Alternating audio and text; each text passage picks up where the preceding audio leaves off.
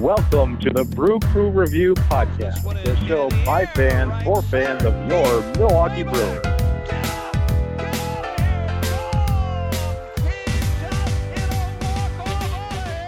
Evening, Brewer fans, and happy opening day. Uh, I am Scott of the Brew Crew Review, and this is, I'm joined today by Vincers. How are you, Vince? I'm doing well, Scott. How are you, sir? Happy opening day.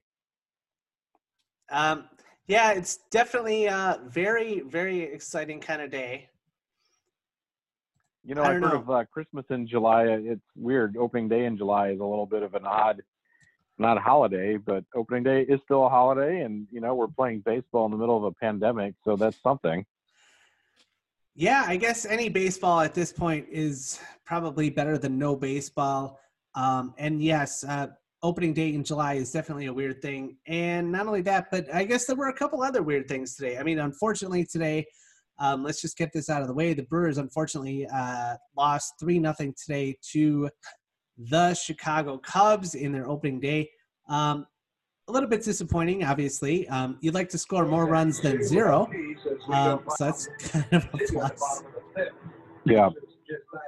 Yeah, But- no, that was a little rough. Uh, the offense didn't really come out for uh, opening day. Maybe they thought it was still spring training or something. But uh, you know, it's a well, it's not a long season actually, but it's a season, so there's going to be ups and downs. And uh, I'm guessing that you know the team is going to get back on track. The offense is too good to to you know average three hits a game or something going forward, and uh, I, I'm sure that we'll see better results going, you know, in the upcoming weeks.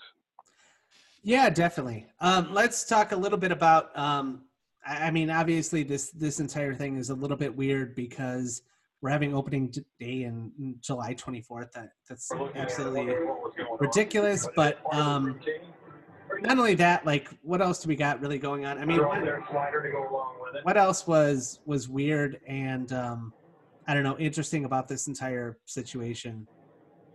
Zach signed as free agent. I mean, the fact that you know there was no fans in the stands today, I guess that that was a little odd. Uh, I mean, yeah, that, was, that would probably be the big observation. It just it's a little bit different when you've got this artificial crowd noise being piped in, and there were um, you know no fans to actually witness the game. It was you know just different, but at the same time, like you said, I'm excited that there is just baseball to watch uh, at the end of the night, I think we'll get used to it uh, as much as we can for this year, and hopefully things are back to normal in 2021.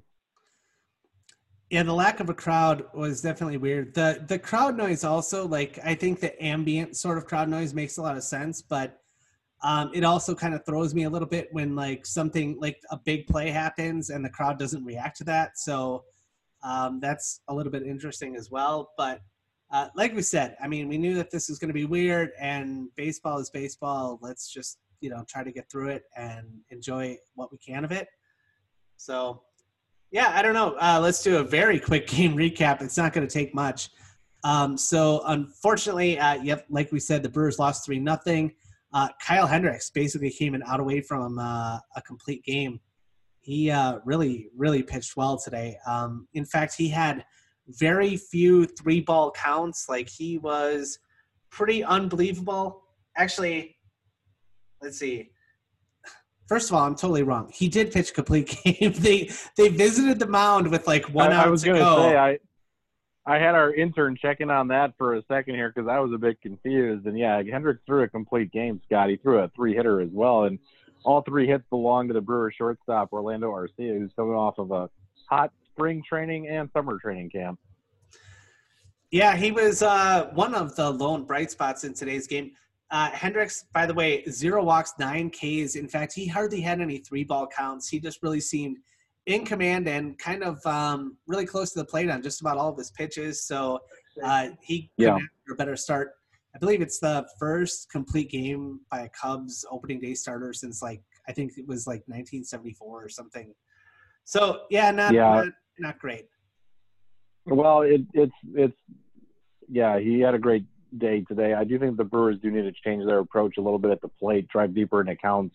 Uh, they didn't really make Hendricks work all that much. It seemed like the Brewers' offensive side of the innings lasted about you know 30 seconds, and then the Cubs were back at the plate again. So it was definitely uh, definitely a, a situation where you had a uh, uh, you know starting pitcher who was in a groove, but the Brewers' offense really didn't do much to prolong counts or to get into the box for you know more than a few pitches. And uh, I don't know if they even saw Hendricks throw you know a, a couple of his different pitches because he was always just blowing them away. And the second point is, is that he was using his changeup a lot, uh, kept our offense off balance. Guys like Yelich were you know, way out in front of Hendricks today. And I did talk briefly to our anonymous source, Tom Carter, uh, after the game, and those were his, his two two real observations of the game tonight.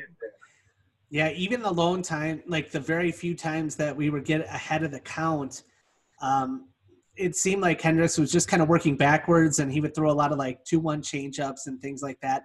Like you said, the changeup was definitely on tonight, and um, uh, overall, yeah, like you said, he was extremely efficient. Uh, complete game. He only threw 103 pitches, 74 for strikes.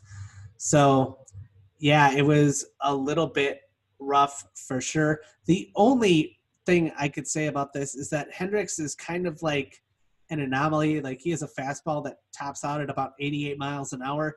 So maybe not something that the Brewers were used to facing. Um, maybe throughout the the course of this like abbreviated sort of summer camp. And with that in mind, uh, I'm certainly hoping for better things tomorrow.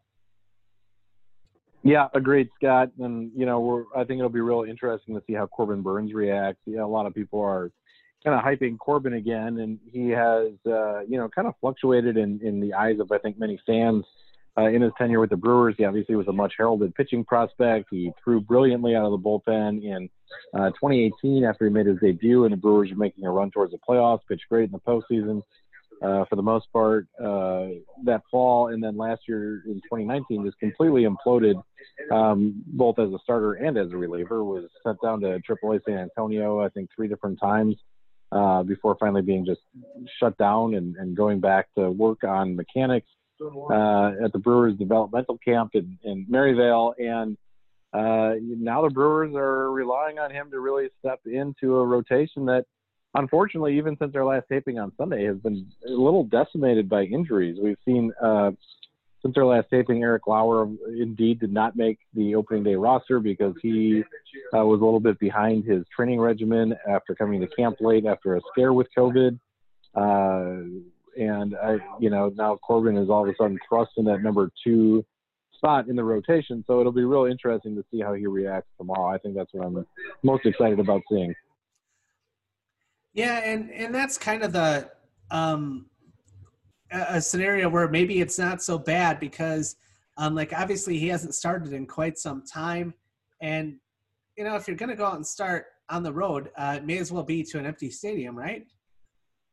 Well, that's one of the things that was giving him jitters last year. I mean, it was weird with Corbin because you know this is a guy again who's pitched on a big stage in the postseason before and, and pitched brilliantly, you know, in front of forty-two thousand people, and uh, yet last year the guy couldn't find the strike zone. He didn't never developed his third pitch. He uh, just gave up a ton of home runs, almost like an aberration, uh, an aberrational like statistical anomaly of amount of home runs. So uh, you know, we've seen we've seen both sides, kind of a Jekyll and Hyde thing with Corbin, and let's just hope that it's you know on on the Jekyll side, I guess, so to speak. Yeah, certainly hope so. Um, really hoping for good things for him tomorrow. Um, one other thing that I kind of wanted to, I guess, bring up is that also today we got to see um, what after about a year and a half, we finally get to see uh, Corey Knebel make his debut. Uh, he pitched a clean inning. He only had to throw nine pitches, uh, no hits, uh, no walks, no strikeouts. So good to see him there. Yeah. Um, the velocity wasn't quite uh, where it was like when Corey Knebel was in his prime, uh, but you know it's it's definitely coming along. So that's definitely a plus. And then um, Bobby Wahl too, also uh, making his debut, and haven't seen him in over a year as well. So. Um, both of those actually, guys. Scott, we we actually Scott, we've never seen him. That was his first Right. game as a Brewer. he got injured in spring training of 2019 after being the centerpiece in the trade uh, with the Mets that sent Keon Broxton to New York and uh, brought Bobby Wahl back to Milwaukee. And you know, if you remember and, and listen back to podcast uh, episode number 52, I think it was, you were uh, and, and both of us were very high on Bobby Wahl being a significant part of the bullpen last year. and then he, you know, was injured and never appears in one game for Milwaukee. Uh, so it was great to see him uh, today. I think one other thing of note, uh, and I'm going to butcher how you pronounce his name, but JP Frang Houston. How do you pronounce his name, Scott? I don't know. Fair reason. I don't know. Is that right? I have no Did idea. Did you get the media notes? I, think, I Um, think our colleague Tom Tom Hodgecourt sent around some media notes today or something. Yeah, well, um, no, he definitely did not. But um, our intern gave us some, but it just has the Okay. name spelled out, and then it says pronounced, and then it just says question mark. So that wasn't super Interesting. helpful. Yeah, we'll probably have to fire that intern. Yeah, it's about time. But uh, JP becomes the uh, 10th Wisconsin-born player to ever wear a Brewers uniform. So that was a bit of an accomplishment today. And uh, uh, Scott, I'm going to put you on the spot, even though you're the host today. Who was the last Wisconsin-born Brewer? I no Without idea. looking it up, Um, care to I venture a guess? no. Okay. the answer the answer is Vinny Rottino. yeah, I would not have gotten that. Um, what was Vinny Rottino? Was he a catcher? Yeah, he was a catcher. I think he made his debut in 08, Hmm. somewhere in there. Yeah, no, the only catcher I know that really flamed out was Lou Palmisano. I know Craig was huge on Craig, uh, yeah. Lou. Really wanted him uh, to, you know, step up and be good, but uh, didn't quite turn out that way. Yeah, Craig Craig wore that purple shirt in that interview in uh, Huntsville. The purple uh, shirt, we interviewed Bill. it would have looked fine if it was if it was um, more than half tucked in, and if it was properly buttoned, it would have looked great. But unfortunately, A little little little little post beer sweat on that shirt, I think, as well from Craig, and uh, who knows what else occurred the night before. But in any event, uh, Palmisano never made it. May have because may have been because of that interview, to be honest. yeah, it, entirely possible that we threw off his game permanently. Um, well, what what can you do? Um, what can you say? Um, Here, I'm going to do this actually just for fun. Uh, I'm going to take a look and. Okay, so let's get everybody caught up on just the NL Central scores just for fun. Right now, in the middle of the eighth, the Cardinals are beating the Pirates three to two, and the Reds won earlier today, seven to one over the Tigers. So, um, Yeah, big day, big day for former Brewer Mike Moustakas making his Reds debut. He was three for four with a home run today. wow, nice. Okay, well, we got Eric Sogard playing third now, so it's kind of a it's kind of a wash, right? Sure, sure, sure. now we'll see how it goes. Um, all right, Corbin Burnes making his debut tomorrow. Um, anything else that you want to talk about before we wrap this up? No, that's it. Please uh, remember to give us a, a follow on Twitter, Brew Crew Review One. Uh, send any email questions. We'll get to them on a longer podcast, uh, generally once a week. Brew Crew Review Podcasts with an S at gmail.com. Uh, and that's the best way to connect with us. We do have a Facebook page as well, which I know that you or your intern, Scott, are monitoring all the time, very constantly. But um, I don't even think we have it Twitter- anymore. I think it's gone. Okay, well, Twitter and Gmail then may be the best, that's the best, the best ways to uh, to do that. And uh, just one one production note. Um, this is a quick show uh, post opening day, obviously, but we are going to try to do this after most games this year. So continue to to stay tuned. Uh, we'll be bringing you, uh, you know, our expert analysis as soon as uh, as soon as last pitch is, is, hit. So we'll get this out in podcast form and. Uh, and so that's something to look forward to if you're interested in following us a little bit more closely. Yep, should be uh, fun and exciting. Orlando Arcia, three hits today. Um, the rest of the Brewers team, zero hits today. Um, I don't expect that trend to continue.